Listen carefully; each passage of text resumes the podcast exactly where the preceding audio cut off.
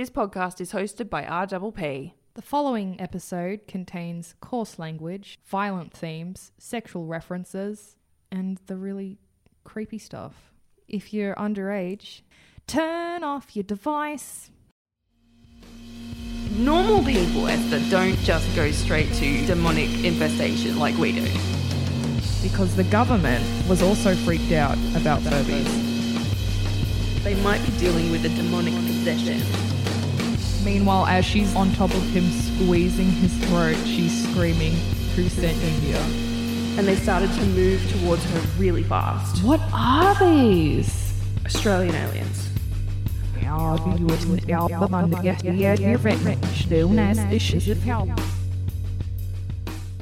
Welcome back, everyone. It's uh you may remember us. Yeah, I, it's I hope so. It's Gem and Esther. We're called I think my fridge is haunted, and we're a very creepy podcast for very creepy people.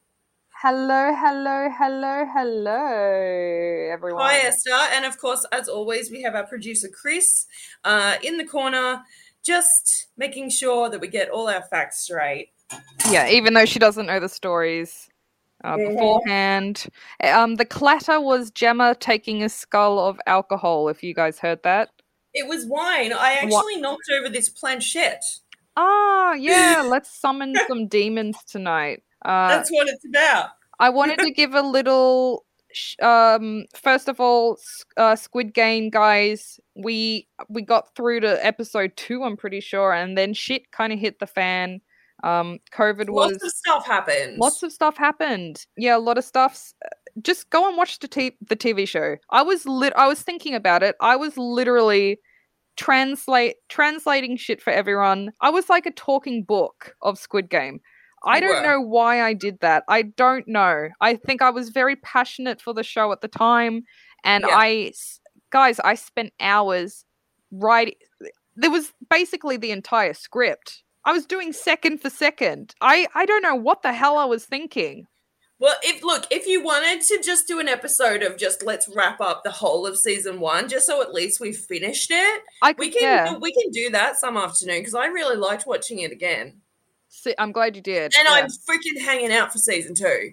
yeah, I am too. But no, I'm hanging think- out. I want to know what he does. He's got red hair now. He's got on a plane. He's going to go around the world, and shit's going to hit the fan, and I'm here for it. Yeah, he'll join Eurovision, and then people from around the world will go, "Hey, wasn't that the dude that competed?" Uh, then again, there's no witnesses; they're all dead, aren't they? So Also, South Korea isn't in Europe.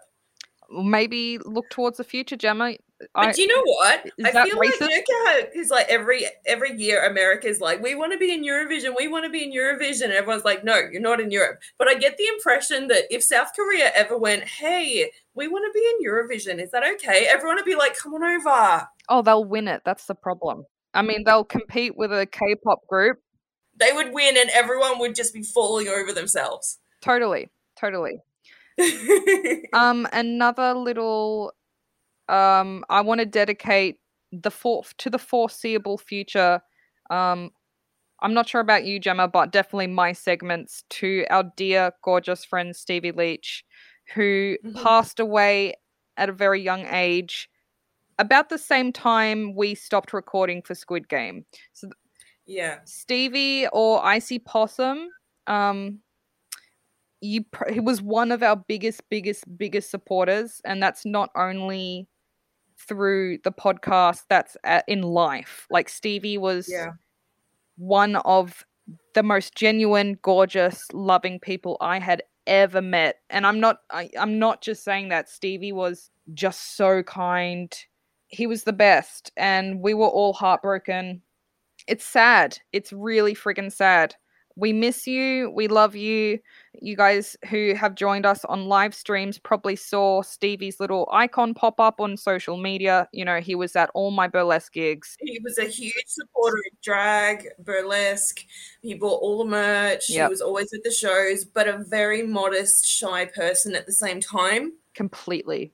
Completely. And I was so happy that we were able to spend time with him at your midsummer solo show. Yes. Before Yeah. we went into lockdown, and then unfortunately he passed away before we could hang out again. Yeah. I mean, So that night was like super special. super special. He he was the best. I think about him a lot, and I want to dedicate my, all my stories, even though they're horribly negative. We send you love, and I just wanted you guys to know that's why we kind of went out for a little bit, and I definitely didn't feel like recording anything. Um, but Yeah. we're back, and here we here we go. No, loads has happened. Should we get on with the show? Yes. I've got a feeling this one might be a long one because mine's kind of a long one. and Yours is kind of definitely. I've seen your notes and it's Yeah. it's long. Yeah. A lot. We might have to do two parters for both stories. Yeah, I definitely will. When I was researching this, I was like, "There's no way I'm going to get through all this. No, this is going to be two weeks." Oh yeah, same. I not not only did I watch the documentary twice, I went on a tangent. It gave me nightmares. The first time I heard of this case, I it was really scary. Then watched the documentary. This one is absolute trigger warning, super fucked up, incredibly interesting. Um I would love to know more about this, but yeah. Okay, I'm I'm I'm intrigued. I'm intrigued about yours, girl. It's going to be something real random like the haunted screwdriver and No, that's next week. uh, I was going to say mine is not kind of scary or anything. No, well, it's not really scary. It's probably more so like Jesus toast. if you want, yeah, like Jesus toast. So if you want me to go later, Yeah, I think to, so. so that people don't end up depressed afterwards. I'm totally Yeah, happy easy, guys. With it. Do you Um, have a fact from the freezer? Fuck, you know, yeah, I do. Facts from the freezer. Facts from the freezer. Wait, I saw it on TikTok last night and God, I laughed. But it's actually not funny, but in a feminist way, it's great. Mine's darkly humorous. I sent it to my sister and she just didn't even reply. I was Oh, like, it's. she just was like, "Well, yeah, yeah, yeah. I literally sent this TikTok to everyone and was like, check this shit. I'm laughing my ass off. And everyone was like, eh. Was it the chick that got um bitten on the tongue by the spider and it all swelled up to the size of like half of her head? That was that was bad. That was, yeah, guys, um, Instagram message me if you want to see that photo. All right. Um, what's your fact, Gem Gem? Uh mine's kind of actually a mini story because I was gonna tell it in like two lines, but it was actually so funny that I wanted to tell like more depth. All right. okay, so and and you probably know of this. In 1970, a huge whale carcass washed up on a beach in Florence, in Oregon. It's 45 feet long and it weighs eight tons. So it's a massive whale. It's just dead whale wash up. So the local police or officials or whatever, the council, they try to figure out what to do with this because it really smells. Mm. So they don't want to bury it, and they and no one wanted to cut it up. Like they couldn't get anyone who wanted to cut it up and bury the pieces, and they can't put it out to sea because like the tide will bring it back in. So they decide to pack the carcass with dynamite. oh, yeah, I know this they, one. They want to they want to blow it up. And they think, okay, so all the remaining pieces that are left, the, the birds will just eat it and the crabs. So what ended up happening was that loads of people and a journalist ended up coming to the beach to watch, and they're all really excited. and um, the birds are actually gathered round as well because they want to eat the carcass. And um, there's a video, there's like a news clip of it. It's freaking hilarious. so the explosion is massive. Mhm. Like it's freaking huge. And people start to cheer. They're like, yay! And then after a few seconds, like you hear like these little like boom, boom, boom, boom, boom. All these Oh. little chunks just start coming all down on me. Could you send me that? I will. I didn't know there was footage. One chunk is so big it actually crushes a brand new car. That's Like so so no one was injured um but the birds were so freaked out they just like they pissed off and they wouldn't eat the freaking rest of the there's still half a whale left When did this happen?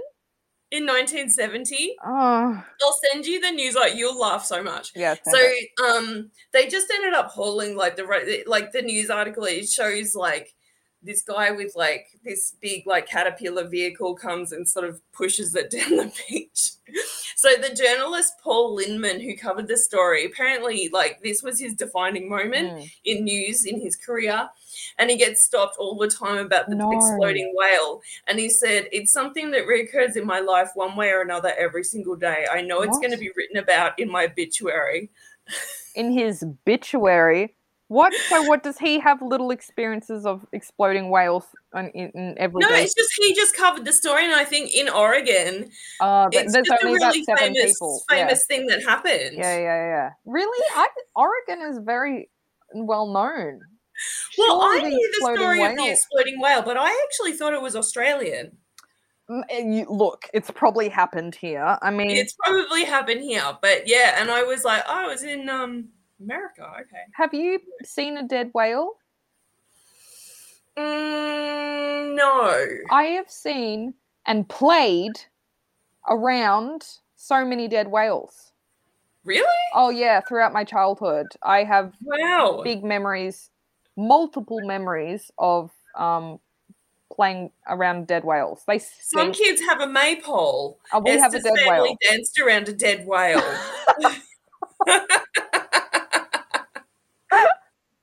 Yeah, nah, Bruh. legit. like midsummer. Like- That's What's funny. your fact? Oh, anglerfish, right? What? Anglerfish, Anglerfish. a deep sea fish. oh, See, Chris is nodding. She knows exactly what I look at her. Nodding, should I. Google this? Oh, they're just the tip. You know, when you think of a dead sea, dead, uh, deep sea fish, and they've Like got real the creepy, like skeletal looking. Yeah, they got like, huge Yeah, yeah, yeah, jaws yeah. and a little light bulb coming out of their head. Yes, yeah. Very, I, I am petrified of water, of the ocean, um, large bodies of water. I, my biggest fear is tsunamis. But my God, I research the shit out of everything. The deep sea tsunamis. I spent an hour last night watching tsunami videos. Anyway, um, back to anglerfish. So these deep, those those big ones you see with the, they usually have like either really big eyes or no eyes because they don't need Yeah. them. But the really big ones with the huge spindly teeth, they're the females, right? Okay. The little boy fish literally look like you know when you eat a donut and then you spit out a donut? Have you done that? they look like mush. They're just little mushes. They're quite cute, but they're just like fish shaped mush. Anyway, What? tiny. Like these big female badass fish with the light bulbs. The males are like the size of your thumb. And they to mate with a female anglerfish, the the the the girl absorbs them into her skin and then she swims around for the like rest of her life with her exes, her ex lovers merged into her skin. Like there's this one photo of an anglerfish, a female anglerfish, who has two males stuck kind of halfway being absorbed. And whenever she wants to mate again, yeah, whenever she wants to mate, she just sucks the life force out of these male fish that are attached to her. What? It's the future. Wow. They've got really clingy exes. Yeah, literally. Didn't right. All right, shall we go? Yep. Um, trigger warning. Trigger, trigger warning. Um, my sources are from The Hindu, Wikipedia, Net- Netflix's House of Secrets, the Desi Crime Podcast, Digital Mafia Talkies. Oh, she knows. I know I know of this case. I don't know a lot about it. Oh my. but I know it's really random. It is incredible. Now, I'm not saying that like, oh my god, I love this because it's horrendous. But as far as looking this at this case from any perspective, it is so bizarre and it's props to everyone, all the specialists involved in India and around the world because they had to get people in to come and look at it because it was just so crazy. Uh, it's it's a rare occurrence, but I'll get to the occurrence in part two. I'm only doing part one. I'm one. so glad I didn't end up watching that uh, documentary. It's on my list to watch, but um, I want to hear it from you first. Uh, guys, I recommend if you're wanting a podcast that looks at cases from India, check out the Desi Crime podcast. They're really great, really really great.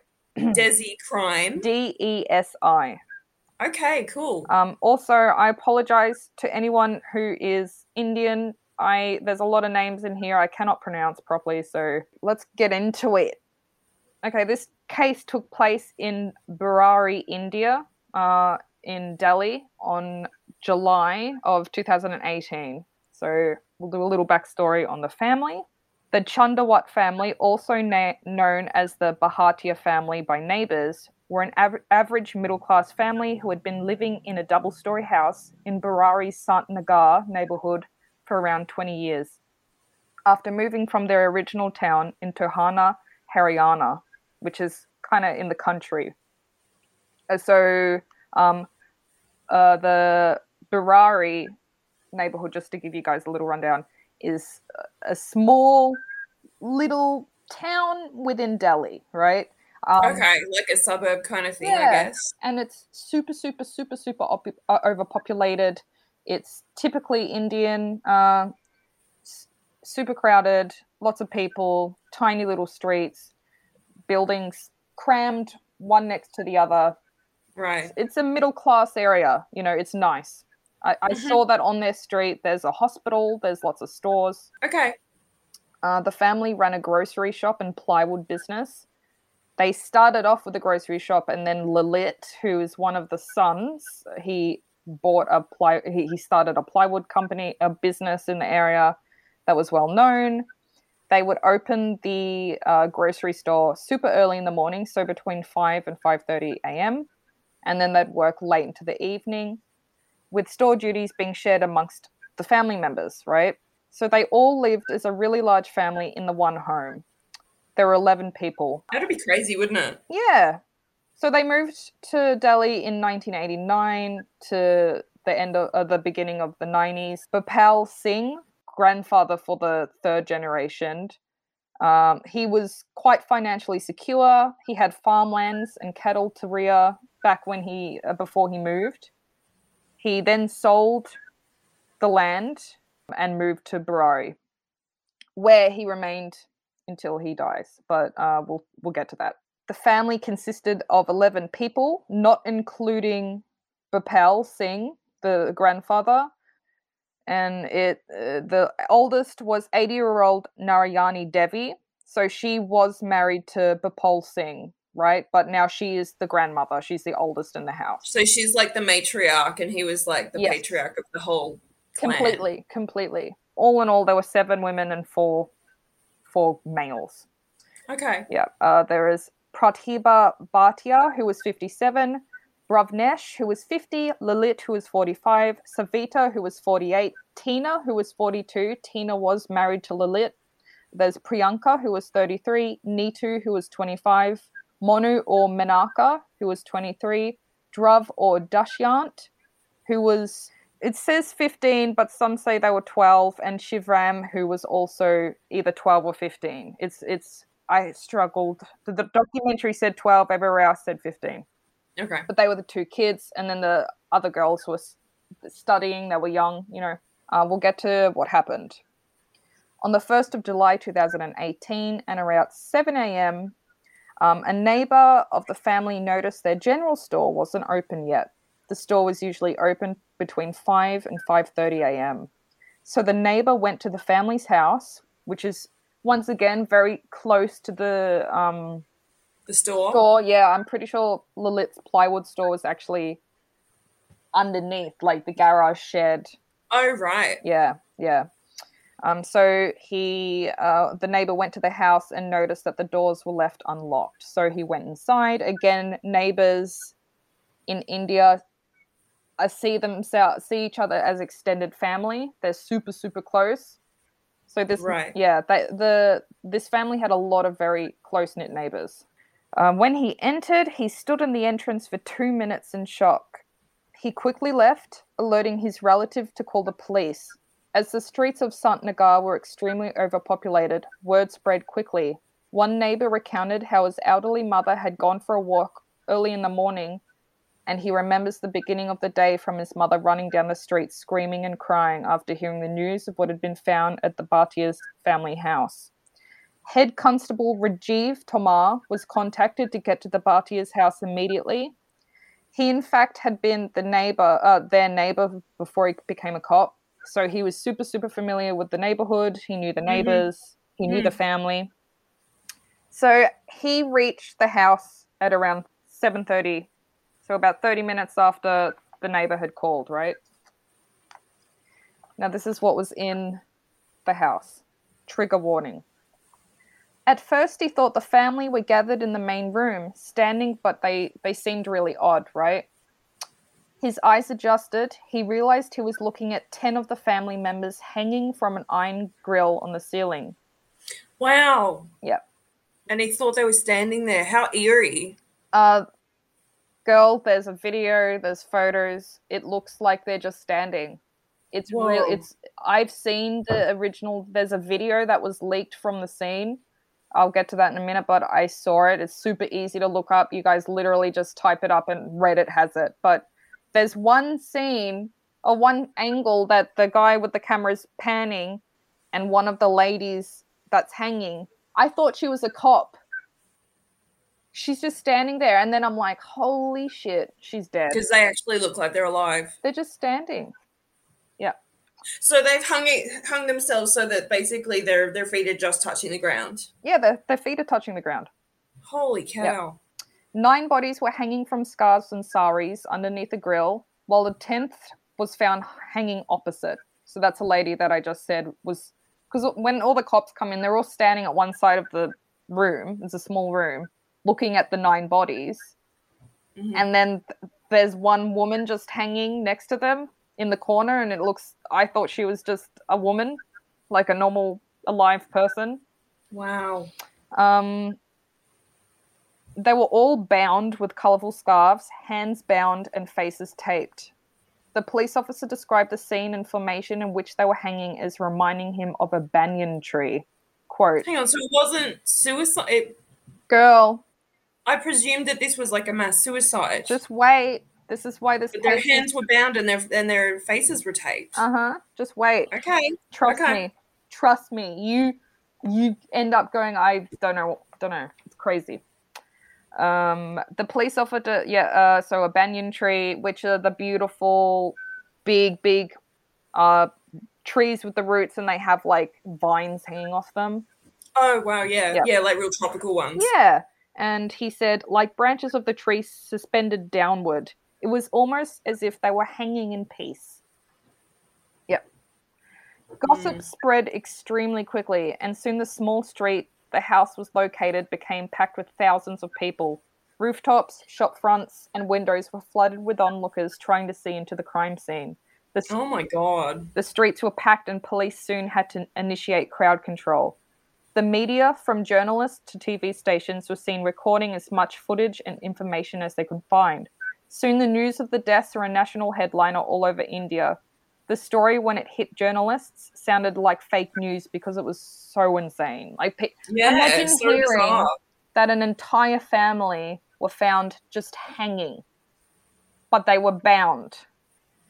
But also, I bet at this early stage, there's probably a lot of rumor and hearsay, and people are probably hearing like they were shot, and this person is hearing that they were, Oh, totally. you know, that, that they were stabbed, and this person is hearing that they were hanging, and this person is hearing that the, the grandchild did it, and there's probably like a lot of hysteria about what Mm. actually happened. Oh, 100%. When people panic, they say shit, you know? Plus, it's like, yeah, it doesn't make sense to have an, uh, an entire family hanging. It doesn't make sense. I remember when this came out and being like, that is creepy as hell. I, I remember it's seeing it on the news and going, yeah, that's that's scary. But right. looking into it is it's this is crazy. Wild. Yep. So, as the chief mi- uh, minister, the local police force, as well as the crime branch, searched the house for clues, trying to avoid the conspiracy theories that were already being thrown around. they discovered an 11th body in the bedroom, that of 80 year old Narayani Devi, who had appeared to have been strangled and was laying on the floor. Her face was found facing downward. A scarf similar to those on the other members were found around her neck. There was also a belt nearby matching with imprints found on one side of her neck. In hanging cases, usually the marks left on the necks go upward like the shape of a V. These didn't, so she had been strangled. Right. Yeah, I see what you mean. Yep. In total, uh, there were 11 dead bodies, and they were the entire family. All similar time of death. Yep. Yep. so the specialists were then called in, um, and they came from around the country, obviously because it had become the leading. I guess in a small sort of area, they've probably never seen anything like this. That you know, they're go- they're going to have to call in the big guns to, to come in and investigate. Oh, completely. Like the the guy they the first cop they called in that I was talking about, he was on his day off, and like he he told his guys, "Do not call me. I'm exhausted." Um, and they'd called him in, and literally the cops at the station just went, "We can't describe this. We need yeah. everything. We need crowd control. We need everyone, everyone on this. Um, uh, let's see. Okay. Specialists were called in from around the country, and even the best and most hardened professionals were left feeling sick after seeing this extremely unsettling crime scene. Each specialist that was called in all reacted the same way by saying, What is this? It didn't feel like a normal crime scene. Something was off. There was no indication of burglary. If it was suicide, why were they blindfolded and tied up? Could someone have poisoned them and then hung them up? Maybe one family member murdered them, then hung them all up to look like a suicide. Then committed a suicide themselves. Their feet were all touching the ground. That's, the- that's the thing that fucks me up. And I know this is like a, an, a, a, a gross thing to talk about. It's again trigger warning, guys. But I had my mum watch the documentary, and I sent her the original video. Um, and because she's a psych nurse, she's obviously, unfortunately, had a lot of experience with people hanging themselves. Mm. And she said it is entirely possible to hang yourself while you're still standing up. It's it's doable. But I think it would be almost like trying to die by holding your breath. Like your body is instinctually going to take a breath. Yeah, true, You but know- you start to get tired. Um, if your if your hands and feet and faces were all bound and you couldn't see shit, your balance is off. Once one person falls and they fall on you and you can't get up, there's, there's you know what I mean, and then you're left Mhm. you're left Mm. stiff and hanging. Because, Right. Yeah, because when I first saw it, I'm just like, that makes no sense. You could just stand up the entire time, but I know think about it's like really an older odd. person falling after they they've lost balance, and then you, you're you're all going to just topple, or you know you get tired. We don't know how long they were standing for. Yeah, that's another thing. They could have been there for a while. Yep. So it's very, very, very, very interesting. Uh, um, but the in a mass killing, it was it would also usually take more than one person to control eleven people. But then again, the crime scene didn't indicate any disturbances. Nothing was touched. Not even a little pot was out of place. Like no sign of a struggle. Nothing. Like you know, chairs pushed over, glasses smashed, No- whatever. No sign of breaking or entering. Nothing was stolen. it Mhm. was fine, you know. Um, specialists suggested that it was a staged hanging that took place after the initial murders. One of the men, um, Brovnish, appeared to have tried to free himself. One of his hands were free and reaching for his neck, showing clear signs of struggle. Uh, and you can see that photo again if you look up all these. Uh, just look up the case. You see, or watch the the the documentary. Uh, he's ha- he has his hand. His hand is basically caught in one of the ties around his neck. Right. So he, Yeah. there was signs of um That he was trying to get out of the regretted it. situation. yeah yeah. Right. Uh, they had tape all over their mouths and their eyes, and they had cotton buds shoved into their ears. Oh. So it's so it's like complete like sensory deprivation. Yep. Yep. Again, uh, I know having hearing problems myself, once you you can't you know your ears are blocked, your balance is off, which would then, you know, lean Right. another way they could have lost balance and fallen and hanged themselves. Yeah. Uh, so the police had reached the scene at around 7:30, and by 7:40, a video of the crime scene had been leaked and un- uh, uploaded, becoming viral. Again, guys, you can look this up, but massive warning: it is very off-putting. And I, I'm I I have a strong stomach. Gemma, you know I'm always sending you f- shit I find You've got a, I think you've got a stronger stomach than me. but this video just ugh it's something else it really is Right. uh, news started to spread and lean towards the notion that it wasn't a murder but it was a mass suicide family members who had been called in from the country to come and speak to police uh, so these are like the the brothers of the you know the wives Right. uh, Yeah, the cousins the- Yeah, that sort of. Yeah, they all came in um, and they cracked it because they're like, "How dare you? This family wouldn't commit suicide. The police are lying." And of course, that uh, caused people to come up with more conspiracy theories.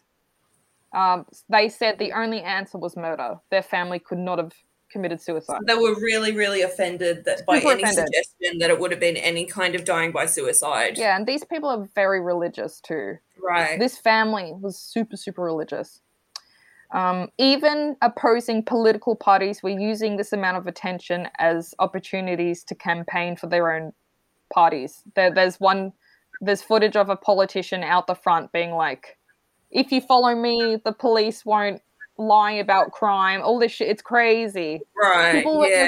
it is thousands of people crawling the buildings it's wild Wow. um, animal activist Sanjay Mohaprata, Mohapa, Mohapatra. I get to say his name once, so I'm sorry, Sanjay. Uh, said he was watching the news reports and saw in the footage the family's sole survivor, the dog, and no one seemed to care. It struck, it struck me that I had to rescue that baby. He was tied to the same grill where the family was found hanging. Tommy, Hmm. Tommy was the 12th member of the family, and perhaps if Tommy hadn't been tied upstairs, um, the family would be alive. And yeah, the, all the footage shows this poor dog tied on the roof to the grill that they hang themselves on. but he was like tied to it just to con- restrain him, but Upstairs. not he was on the him. roof. So if you think of the building, it's like a block building with multiple levels, Yeah. and their roof, which also had their toilet on it, was the roof of the main room where they hang themselves, and they had this weird skylight thing with grill like bars that looked up into Oh. the sky. Right. So the dog was tied to the bars from the outside on the roof Yeah. and could look down through the sky window through the bars that the family were tied to. So the dog would have seen the entire thing. Right. yeah, Yeah. it was It's lucky that they found him because he could have been up there for ages. Oh, the whole all the police were on the roof because everyone was searching the apartment for clues, but no one Okay. touched the dog. I think because you know so ridiculous. animals. You know, yeah. Anyway, so uh, police then. Uh, okay, they they soon bought eleven ambulances to take the bodies to the mortuary. In total, there were seven dead women and four dead men. Dr. Manisha Pradhan, who was the autopsy doctor for the case, said the post-mortem looked took place at around 3:30 that day. So it's pretty quick. Um, the bodies were cut down from the places That's really quick. I think it's very quick. Um, uh, the, and they were placed in the body bags, still with all the scarves and the ties attached to them. But the footage of the eleven ambulances driving out is is is quite. Uh, it's very bizarre. It's it's Okay. really messed up. Police then noticed security cameras across from the house and got a hold of them. Once police watched the footage starting from the previous day up until the present, they soon knew, noticed something really, really strange. Tina, along with the youngest members of the family, are seen carrying stools into the house, as well as wires and cables. They also found out the scarves and saris that were used for the hangings were purchased by the family from the local market. The footage from that night only showed the movements of the now deceased family members, with no outsiders entering the house in the two days leading up to the 11 deaths. Invest- Okay. investigators were starting to think the whole thing was methodically planned. And you and when you see this footage, it's lit- they look casual. It's at night. They're just there's no rushing. They're just carrying stools into the house, and these stools can be seen in the photos and the footage from the crime scene. Just like they're bringing the shopping in. Oh, they use yeah, they, they use them. I, I think some of them use them to stand on and then jump. Um, and Right. the wires were from Lalit's uh, plywood store, and they were used to bound everyone's hands and feet. So it's not like they were bringing them in like fearful, like someone was No, threatening them like- with a gun, like take them inside. They were just taking them in like casually. Yeah, they were chatting with each other. They were they were just bringing up the weapons of death, pretty much. Like they were Right. bringing up parts of the crime scene. It's Mhm. crazy, crazy. Um, searches for a suicide note were unsuccessful, having checked near the usual places like the family shrine where they would pray. Um, they had found a ritual had been performed the night before, as they found remains of fresh ash. Instead of a suicide note, they did discover a diary, which was like jammed near their little temple. Then they found similar diaries in another room. Soon the entire house was combed and 11 diaries were found. In total, the 11 diaries were dated back from 2007 through to the present 2018. The last entry was just before the deaths. So this is where shit starts going like, what What's fuck? going on? Yep. Yeah. now a little little info on the family and this is from uh people that were close to them because at this point we're probably thinking oh they're fucking crazy religious people or they're uneducated no no no no or yeah, they're I don't know, it's substance abuse. yeah there's something wrong whatever. with them no no no um, there were three generations living under the same roof. Many of the members were extremely smart and well educated. They were They seem to be quite respected Very in respected. the community. totally. They had two businesses. and like hardworking and Yep. you know total they were highly respected um they were high functioning members of society they presented as a typical middle class indian family three of the children were currently studying and were getting great grades priyanka had just been engaged about 14 days prior and was preparing on getting married savita was described by her brothers as being caring hardworking loving and the glue that held the family together they were a religious family who the neighbors loved the neighborhood kids would play with their youngest until 11 p.m. most nights. They would host parties in their house. Only a few days before the death, neighbors and friends recounted how they all had danced and celebrated right in the room they were later then later found hanging. Tina, the wife of Lalit, had a master's degree in sociology. So really educated people. They're educated. Um, a psychologist says the family displayed something that many families all over the world shared that they appear normal and intact when really they have deep secrets that need to be hidden and preserved at all costs. So, as we move on, in 2007, Lalit's father, Bhopal Singh, died of natural causes. Bhopal was the head of the family, was kind, and made all the decisions. After he died, Lalit became extremely introverted and his beh behavior changed drastically.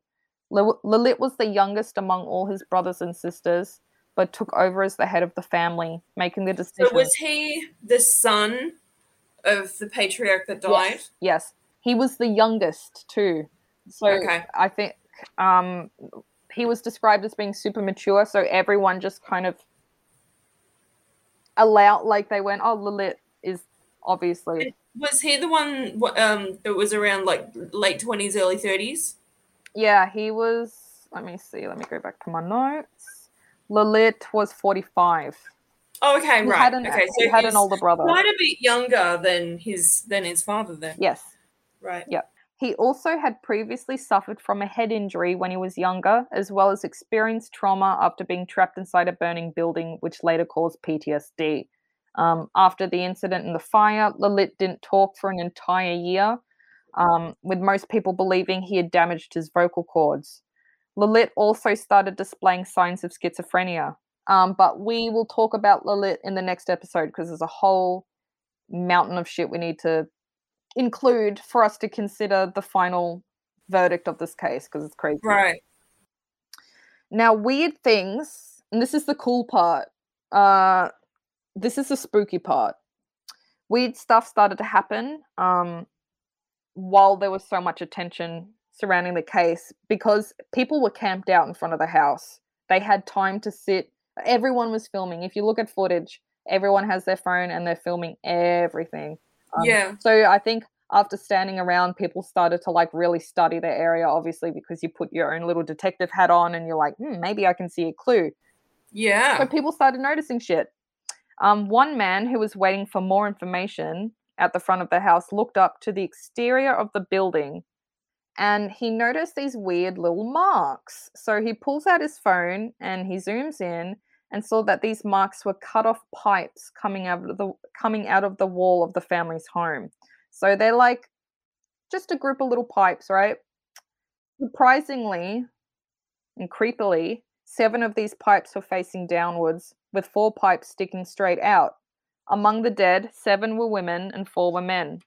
The pattern of the pipes are ex- exactly the same as the hanging bodies were found, as in, like, identical to the positions the women were dead and the positions the men were dead. And then there, there's two other uh, there's two other pipes across from this cluster that represent the other the tenth woman hanging The and the grandmother dead in the exact same position. Everything. It's weird as hell. Um, media saw that this guy was going, oh my god, the pipes, and then they started reporting it, and then there were rumors that oh my god, the bodies were placed to mimic these pipes, um, or the pipes were there to let the souls escape from the building. Soon, everyone started noticing weird synchronicities. There were 11 bars on a grill attached to the house. There were 11 windows and 11 vents. Um, Okay. Obviously, there were 11 diaries. Yes. I wonder if the number 11 has any significance in their culture. Yeah, you know, I never, I never heard anything about 11 being a significant number uh, because everyone interviewed in this is Indian. And they all Mhm. say they're like, oh, it's just a weird coincidence. But even the cops were like, that's weird. Uh, The psychologists were like, nah, it's nothing. But even like police were going, no, that's spooky as hell. Um, yeah, right. uh, they the media then tracked down the construction worker who had built the pipes into the wall and said there was no supernatural meaning behind it. They were simply installed for light and ventilation, and that his builders were too lazy and didn't bother cutting down the pipes that were bent. But despite him saying this, the police confirmed that the pipes led to nothing. They did not ventilate anything and they did not bring Oh, in light really? They were almost just for show. they were just there. The police were like, "There's no ventilation or light coming through them for that side of the house. It's Yeah. it's weird." Um, and we will come back to that construction worker because he comes back later in the case. But that's all I'm saying for this week. that was. I can't wait. Wait till we get to the diaries. Wait till we get to Oh the. God. Uh, This is so fascinating. I am just. It Oh, gave I'm me a lot of nightmares. I'm freaking hanging out. Thank you so much for researching that. Oh, and um, yeah. I'm gonna this week. I'm just gonna so want to watch the documentary. I'm gonna be like, no, no, no, Don't don't, do watch it. it. Don't watch it. And look, if anyone is listening to us, which there are, thank you, fam. Um, don't watch the documentary if you already haven't. Um, but if Wait till want, the next episode. yeah, uh, Google search photos and look up the video. Yeah. But just wait, because shit hits the fan.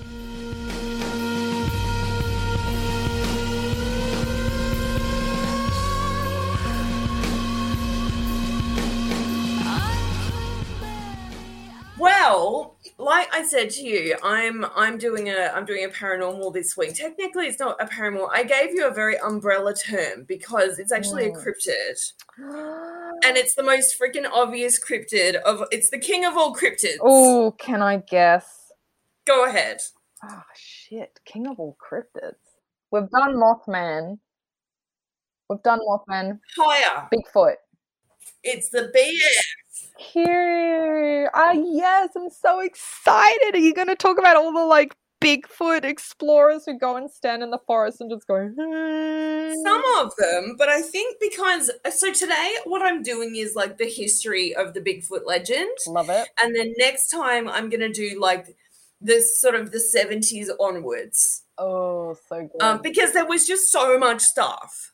There really is. So much stuff. So my sources were um, I watched um, On the Trail of Bigfoot parts one and two by Seth Breedlove. Seth Breedlove is a really amazing filmmaker. He makes films about all sorts of cryptid, cryptids. He's done Mothman, um, Boggy Creek Monster. He's done Bigfoot, and he's just you can get all of his documentaries on Amazon, Amazon Prime Video.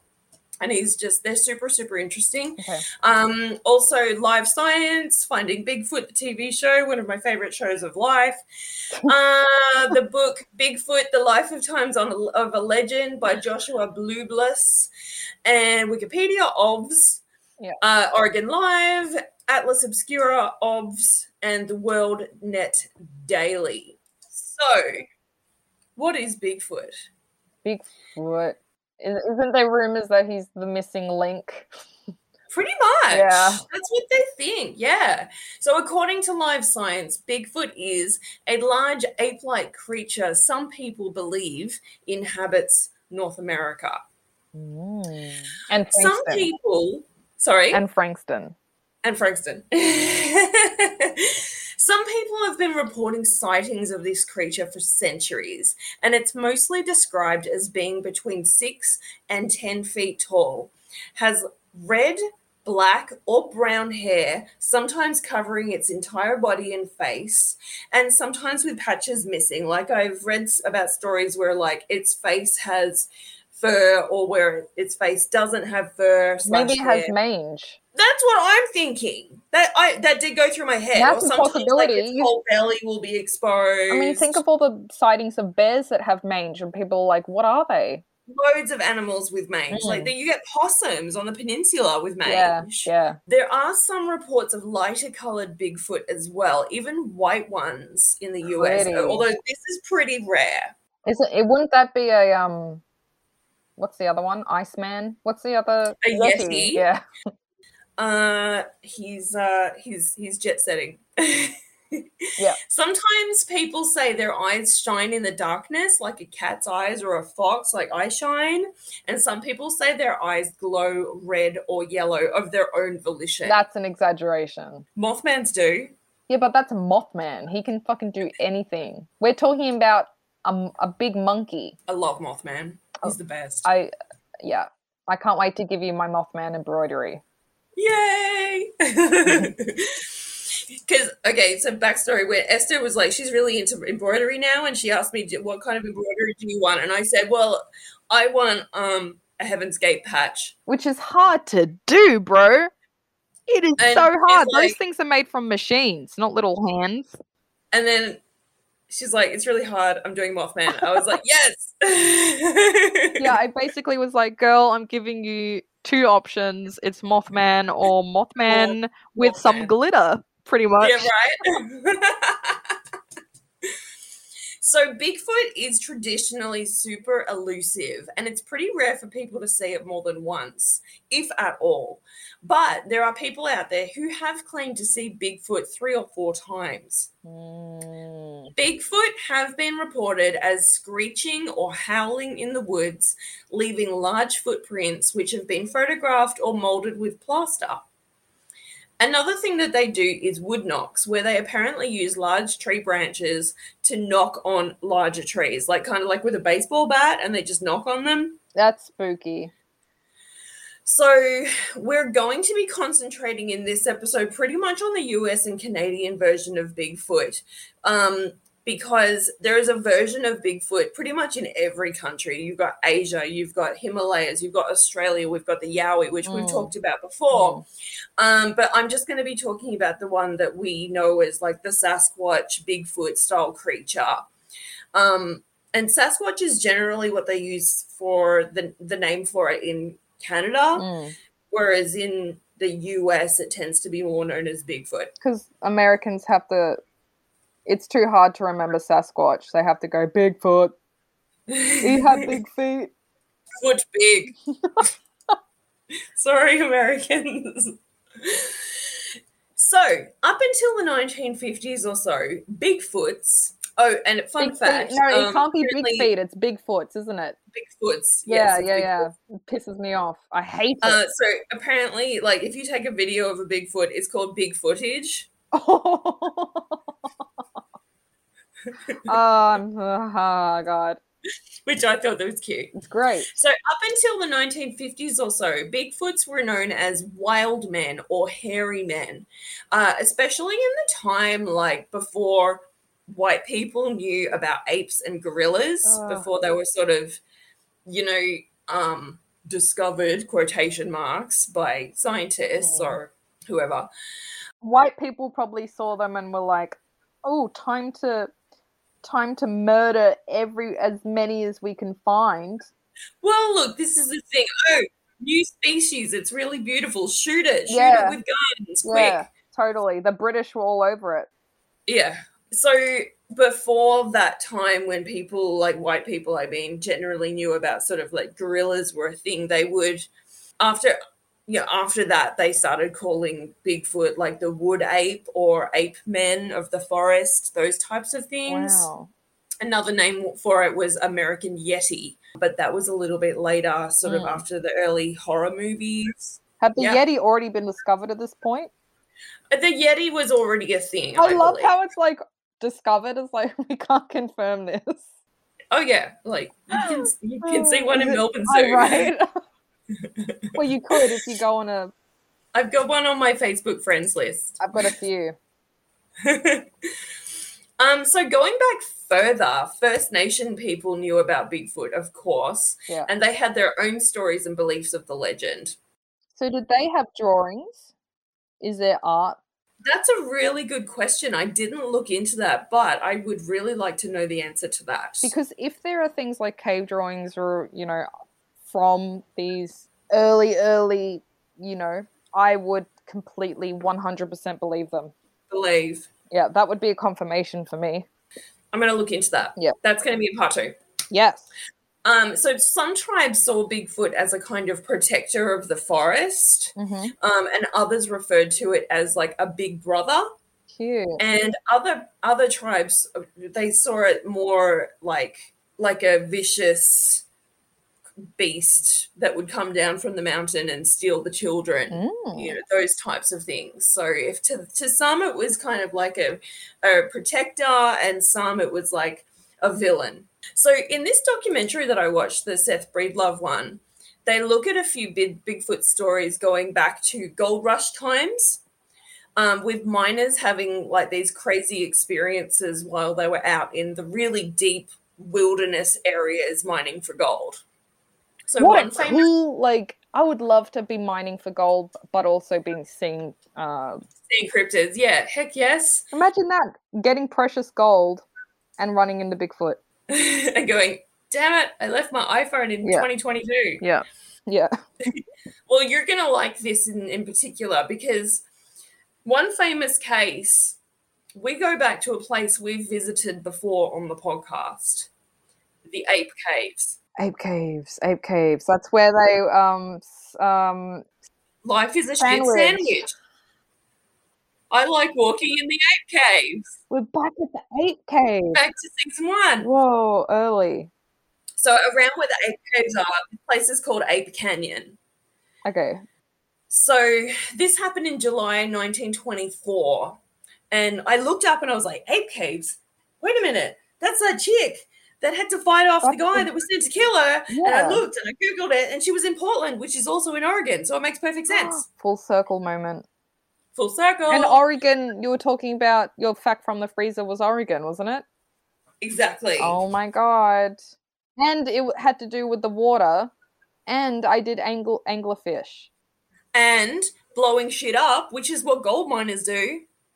Okay, so the Ape Cave, uh, the Ape Canyon encounter happened in July 1924. A summer night in the gorge on the east side of uh, a place called Mount St. Helens, which was later known as Ape Canyon. Oh, they're running with a theme here, aren't they? I have to admit, the details are sketchy, but it was 100 years ago or 98 Uh, years ago. Okay, we'll let it slip this one time. So it's not like they were Facebooking like live or anything like that. I mean, have you read the Bible? Was that accurate at any point? that was written what One word, sketch. a thousand years ago? Two. Oh, Um, a group of five gold prospectors had built a cabin there in this gorge, and one night they reported the cabin being pelted with rocks and stones. oh, Blair Witch. So they looked outside and they saw f- four huge bipedal animals, which, because they're American, they all started to shoot at. hmm Wait, bipedal. Bipedal, so like meaning that they walk on two feet. Yeah. They're covered in long black hair, reported the Oregonian, which is the newspaper, relating the descriptions offered by the men. Their ears are about four inches long and stick straight up. They have four toes, short and stubby. the witnesses estimated each animal weighed about 400 pounds and they called them mountain devils, Ooh, which I like that. same. But they sound like the way that they say it, they, they sound like werewolves. Well, the ears. I mean, you can't think. Uh, see the that the weird. The ears are weird. And four toes? Yeah, I mean, if you have big feet, you'd think you'd need quite a few toes to Balance. balance, not four big, to- unless they're like wide. We could talk about toes all night, Gemma. So one of the dudes, Fred Beck, shot one of them. Of course. And he watched it fall into a gorge, like fall like over the cliff. And let me guess, he lost But track it of the only body. made Sorry? He couldn't find the body. There was no proof. Well, it was dark. Of course. Yeah. Yeah. But it only made the animals more angry, so they hurled more rocks at the cabin. Good. The siege lasted the entire night. And at one point, one of the monsters even reached through a damaged part of the cabin and grabbed an axe. Damn, they But- know weapons. In some way or another, it was wrestled from him or he dropped it or something. They also broke into the roof by dropping a boulder through it and hitting Beck on the head, who was unconscious for two hours. That's what you get for shooting into the Big feet. dark. Like, come on, dickhead. So, in the morning, the Bigfoot creatures went away, and the men eventually left the cabin and returned to the nearby town of Spirit Lake, where they told of their terrifying encounter with the ape men or mountain devils. Mountain devils, yeah. So, another case was called the Ostman case, Mhm. where this guy, Albert Ostman, was on his own camping in British Columbia in Canada, also in 1924. He's a lumberjack and he's just gone out camping for a few days for a laugh. He's in his sleeping bag, and in the middle of the night, a creature picks him up and carries him for like three hours through the forest. Can you imagine if it was just a, a a a lady of the night, or like a wandering lover, a potential lover that just wanted to go on a romantic walk? It's possible, but Was he awake for the entire three hours? Because that's such a exhausting. yeah, apparently it was like super uncomfortable. Oh, it's so funny for three hours. So when he, he finally this the, the creature stops and he comes into this area where there's the whole family of Sasquatches. Oh my god! And there's like it turns out it was the father Sasquatch that stole him from his camp. And there was also the mum Sasquatch, and then there was two children Sasquatches. Oh god, that would be scary, but it's so funny. And he he says that for the entire time he stayed there, they ate this sweet tasting grass. I don't know what, it was. So they didn't even eat him. They just No, they didn't eat him. they just ate dinner with him. yeah, they like looked after him. That's so fun. I love it. Have you seen um Tenacious D and the Pick of Destiny with Jack Black and Kyle Gass? Uh, I don't think. So. Uh, no. What? Anyway, there's a Sasquatch played by Jack Black.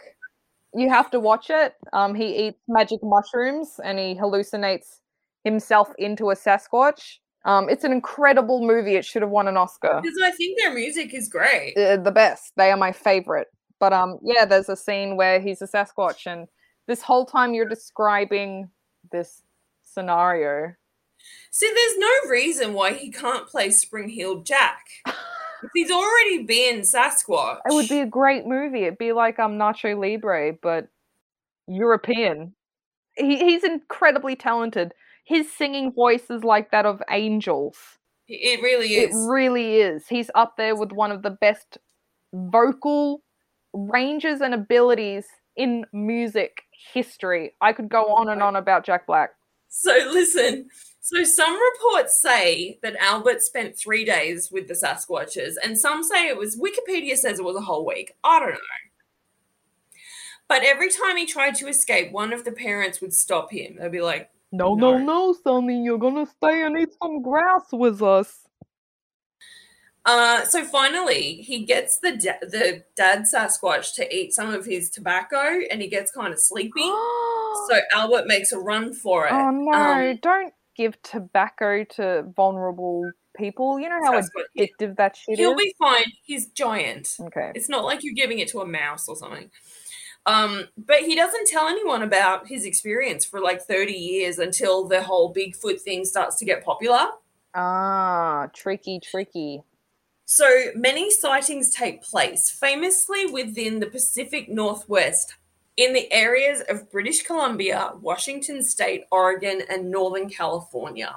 These are areas with massive amounts of forested parts that go for miles and miles and miles. hmm So it's not hard to imagine that Bigfoot could go for years out in that wilderness without being seen. Now, my sister wants me to go hiking with her in Oregon.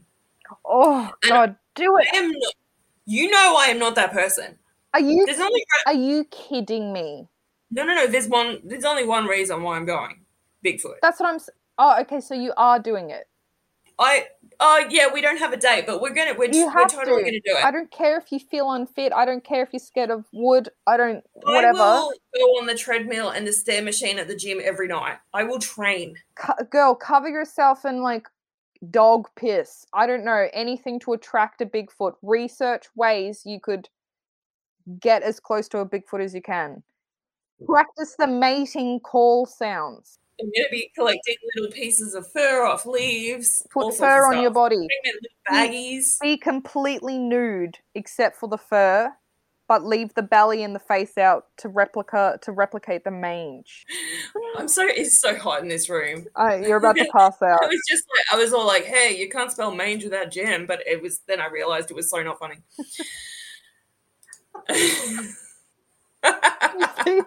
Did you say? So then we come to the Jerry Crew encounter in 1958.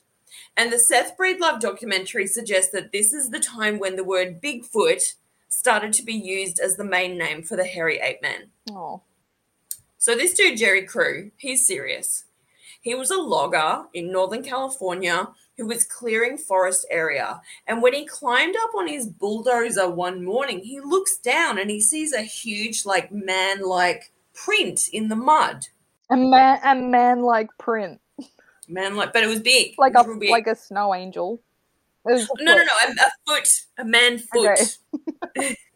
Someone- like, Someone just went for a walk that morning and fell flat into the mud, and then got up and was like, "Oh, like a, a murder trace.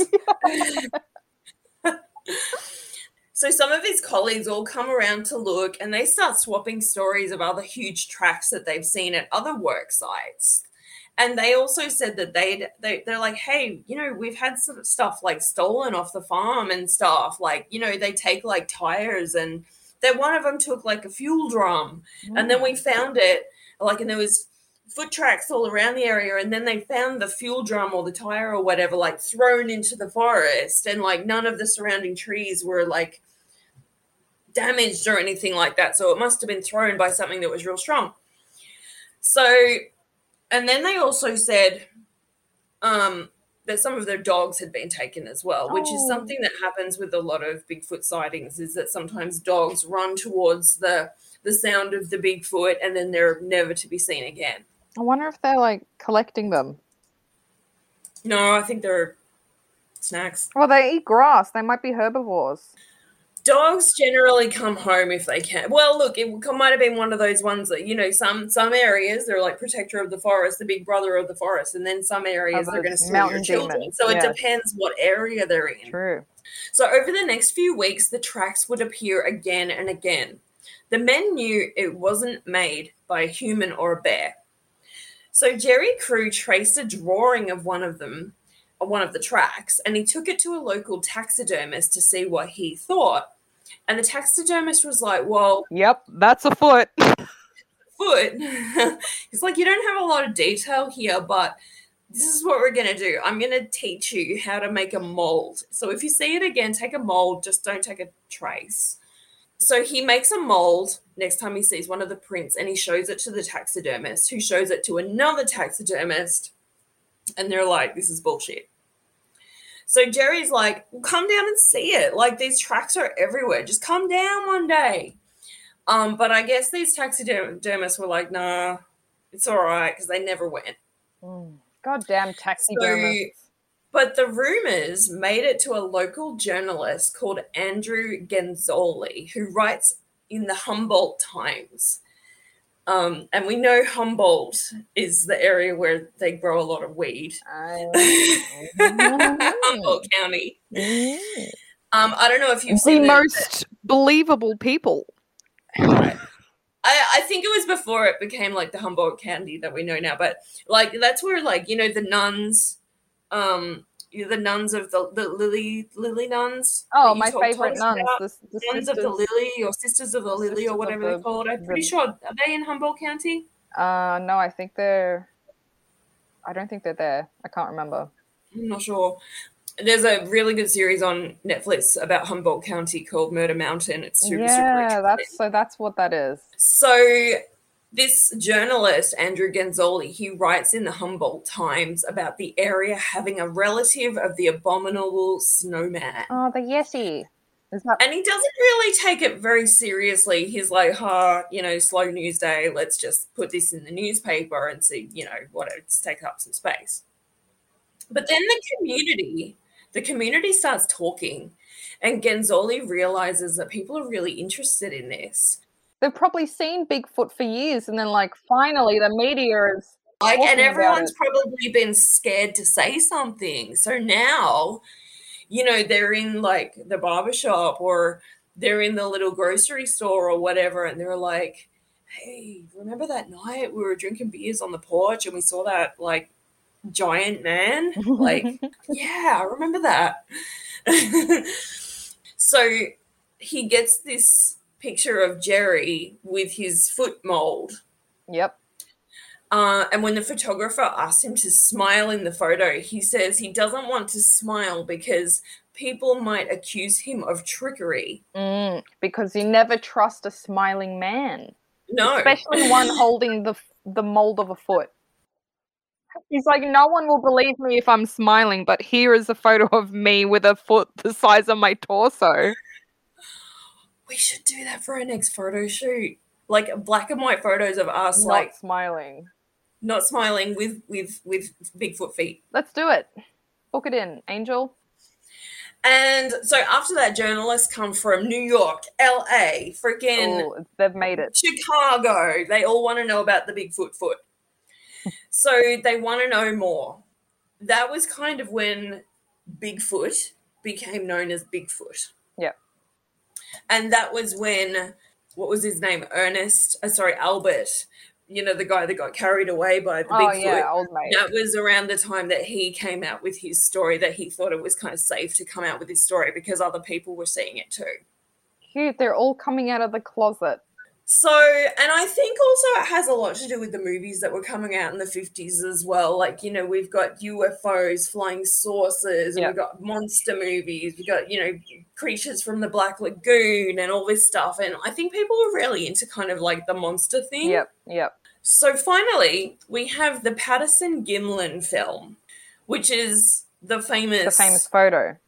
Is it a photo or footage? It's I a video. remember. Yeah. It's, it's a it's a one minute long video. Mm.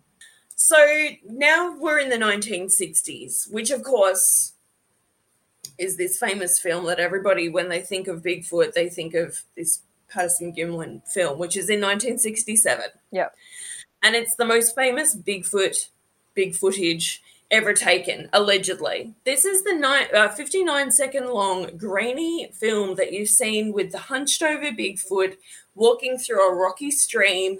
And it's apparently a female Bigfoot. And she looks over her shoulder at the camera, like Mm. real quick. And then she sort of lumbers away. Yeah, it's quite funny. I would love to think that it was real. I'd love to as well. I want to. I want to think that it's real. I don't think it's real, but I would. I want to. I want to believe. I, I would love to believe, but it looks like a man in a suit. Yeah, But right. for history purposes, everyone should watch the video. exactly. If you haven't seen it, where have you been? It's on YouTube. Yeah. It's on YouTube. So the film was taken at Bluff Creek in Northern California. Bluff? So we're all staying around. Well, exactly. Right. Like Like freaking uh, bullshitters river. You're just you're bluffing, mate. Yeah. Telling porky pies. so uh it was taken like actually it was only a few miles from the border of Oregon. So we're really Mm. staying in this area. Yeah. The two filmmakers were Bob Gimlin and Roger Patterson, and they, for their entire lives, they denied it was a hoax. Now, a hoax. Bob Gimlin is still alive, but Roger Patterson actually died in 1972, so for only five years after this, um, and he died from cancer. So many people may believe that this film could have been taken um, during a random encounter with Bigfoot, like having a picnic and there's Bigfoot, like Yep. you know, there's my kids playing in the stream. Oh, there's Bigfoot. And that's what I wanted to know. But it turns out Roger Patterson was like a huge Bigfoot believer. Okay. And he, after reading about them in the 1950s, he later began what what we now know as squatching, mm-hmm. which is like going out for the weekend into like the wilderness and looking actively looking for Bigfoot. Yeah. They do whole like tours and stuff of that now, don't they? Oh, I wouldn't be surprised if they did. Yeah. You should if they don't, you should start one gem when you're there. Taking notes. so as he was like squatching, um, he claimed to see fresh tracks while you know, like he was really obsessed with this whole Bigfoot thing. He wanted to see something so bad that everything started to look like a, a I think it was very that. yeah. Um, and he even wrote a self-published book in 1966 called "Do Abominable Snowmen of America Really Exist?" And this is only what a year before the film Mm. happens to come out. But his book was a collection of newspaper articles, maps, and accounts from people who claimed to have seen Bigfoot.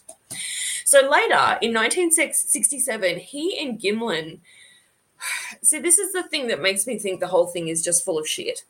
He and Gimlin started shooting a mockumentary, like a film, about some cowboys who go on an expedition with an old miner and a Native American as their guides to find Bigfoot. Okay. Patterson got a group of volunteers together to help make the film, and like Gimlin was like the old um, Native American guy. Wait, and- he starred in it himself. I don't know if he was an actor. I think he was more like the writer and the and the um the director. Right. But yeah, like the, his friends, like he recruited all of his mates to be like the cast and crew. Oh. Anyway, so the exact spot of the film, and this is interesting, was unclear until 2011 because there was a lot of foliage in it. The area where it was shot, it had recently had floods, and so there was a lot of like um, foliage that was growing over the area. Yep. So when people went out to try to investigate in that area for Bigfoot sightings, they couldn't actually find it because it looked completely different. And it was only in Mm. 2011 that someone actually found the exact spot of, of where it was. So the day that it happened, it was just Patterson and Gimlin out in the wilderness at Bluff Creek on October 20, 1967. They had taken a couple of horses, and it's not clear as to whether if they were filming their movie or if they were just going out Bigfoot hunting or if they were going camping or whatever or whatever. Mhm. So they're riding upstream and they see this huge tree that's blown over and it's massive, like it's as big as the house. And all the roots are sticking up in the air. So they have to ride around this big tree. Yep. And there next to the creek is this apparently female Bigfoot. So Patterson said he was only about seven and a half meters away from the creature. So he was really close. Patterson's horse freaks out. His horse didn't freak out beforehand because I know from experience that your horse will pick up on shit before you do. I'm amazed that the horse only reacted after the people saw it. Like when my- we take my sister's horse out, like, you know, for early morning walks and stuff, like that horse will see kangaroos, like, That yeah, before we do. Like, we'll be like, what are you looking at? And it'll be like, oh my God, there's a kangaroo right there. Yeah. Like, they can pick up on stuff like so easily. Anyway, so he falls off the horse, gets his camera out of the saddlebag, and then he What, runs while the horse is freaking out, he manages to pull out an old camera from the 60s. that's as huge. you know that's massive Yeah. that's as big as like my dog Literally. and puts it on his shoulder um so he runs after so gimlin describes being in shock but he gets his rifle out and patterson runs after the bigfoot and films it until it disappears into the forest and the tape runs out hmm so if you watch the film it's actually like super super shaky until like he sort of steadies it Mm, and then he films it Mm. like walking across. They round up the horses and track the Bigfoot for a minute or so uh, without filming, but they lose it in the forest and they decide instead to take some plaster casts of the, the tracks. So they call the Bigfoot Patty, and it seems to be known as that name in the Bigfoot world, like the Patty video. mm. Uh, and some people actually call her Queen Kong as well. So Patterson's story changes a bit over time. He first claimed the creature to be six foot six tall, Mhm. but then later he changes it to seven feet tall, and then later he changes changes it to seven feet six tall. It's bullshitting. Exactly. So Which sucks. which sucks. But Sucks. Gimlin estimates it was about six feet tall. So that's pretty different Mm. from six foot seven. It's that's like a really big difference. In a 1999 interview with Chris Packham for the BBC, Gimlin said that for some time, I was totally convinced no one could fool me. And of course, I'm an older man now, and I think there could have been the possibility, but it would have to have been really well planned by Roger. So, what he's saying is if it was a hoax, Mm. he wasn't in on it. Mm. Uh, so fast forward in 19 uh, sorry in 2004 a local guy to patterson's area called bob heironimus claimed that he wore a costume in order to make the video There you go. It's well there's actually there's a couple of guys that have come up come out and said i'm the bigfoot uh, it's like the John Ramsey case all over again. Yes, yes, exactly. Um, so this Bob Heironimus guy, he said he spoke to the paranormal investigator Greg Long, who had spent years investigating the video. Long said he traced the Bigfoot costume to a guy called Philip Morris in North California, and this guy apparently specialized in making gorilla suits, if that's even a thing. Wow. Morris, we're in the wrong industry. Tell me about it. Morris said he sold the suit for $435 to an amateur doc- documentary maker named Roger Patterson. And Long later said they made a gentleman's agreement that Bob would get in the suit and walk in front of the camera for, t- for $1,000. But Bob says that there was no agreement and he didn't get paid anything. He said, I was never paid a dime for that. No, sir. Sure, I want to make some money. I feel after 36 years I should get some of it. Um, So Mm. Bob claims he didn't wear a suit from Morris, this guy, this gorilla suit guy. He said that Patterson made the suit after skinning a red colored horse. That's not horse And he fur. said, and it, and he said it stunk, like the suit really stunk, which is weird because, like, if you've seen the video, that Bigfoot is really fluffy. It's fluffy. And I know like sure there are ponies that have that sort of hair. Usually they're especially more in like wintertime, totally. but not that fluffy. it's like orang. It's like orange carpet, fluffy. Orangutan fluffy. It's a shag. Yeah, it's a shag rug. So, Bob's mother, nephew, and friend did say that they saw an ape costume in Bob's car after the video was shot, and it stayed there for quite a while. I think he was like hiding it, and his friend Russ Bohannon said that Bob admitted he was the Bigfoot to him in the late 1960s. Can you imagine just being like, this guy just look had he's had like 20 years of lost sleep. He's got the shakes. He's like chain smoking, and he's like, Has he though? I need Or to admit just- something that's been on my mind for the past 20 years. Otherwise, I'm gonna die a, you know, an unhappy man, and then being like, I I put a monkey suit on and and fooled the world. How how just so funny. But I think some people just want some notoriety before they die. Like, what's my legacy? I'm the Bigfoot in the Patterson Gimlin film. I I would do that, but I'd do it as like a funny prank. I wouldn't be like swearing other people off. You know, you can't ever talk about this. This is a gentleman's agreement. Blah blah blah blah blah. I'd be like, how fucking funny. People still think I that was legit. You'd be like on your deathbed going, I am the Bigfoot. And then, like, sleep now. Have you had your meds? but there's this other guy that's like a Hollywood stunt man, and they think that he, because he's super tall and stuff, they think that he was the Bigfoot guy. And there's a couple of people. Oh. But anyway, that's the history, or that's a very short history of Bigfoot. So later I'll go into some more sort of modern encounters and I'll talk about the different types of Bigfoot in the US. Exciting. So that's where we are. We're at an hour and a half. So let's wrap it up now. You guys, I know that you're freaking hanging out for parts part two of both of these cases. So uh, let's leave it there, you guys. Uh, if you've got any uh, suggestions or complaints or anything, If you've got any complaints, don't send the complaints to us. Just keep them, write them on a little note of paper, fold it up, and put it up your bum. Because we don't want any complaints. We you can also you can also set fire to it and gracefully blow it out a window. gracefully only. Yeah. That would that would be the pagan way. Pagan. Yep. And it's what Kath Day Knight would have done. Anyway, you guys, until next week, uh, be creepy. But don't be a creep. Yeah, yeah, yeah.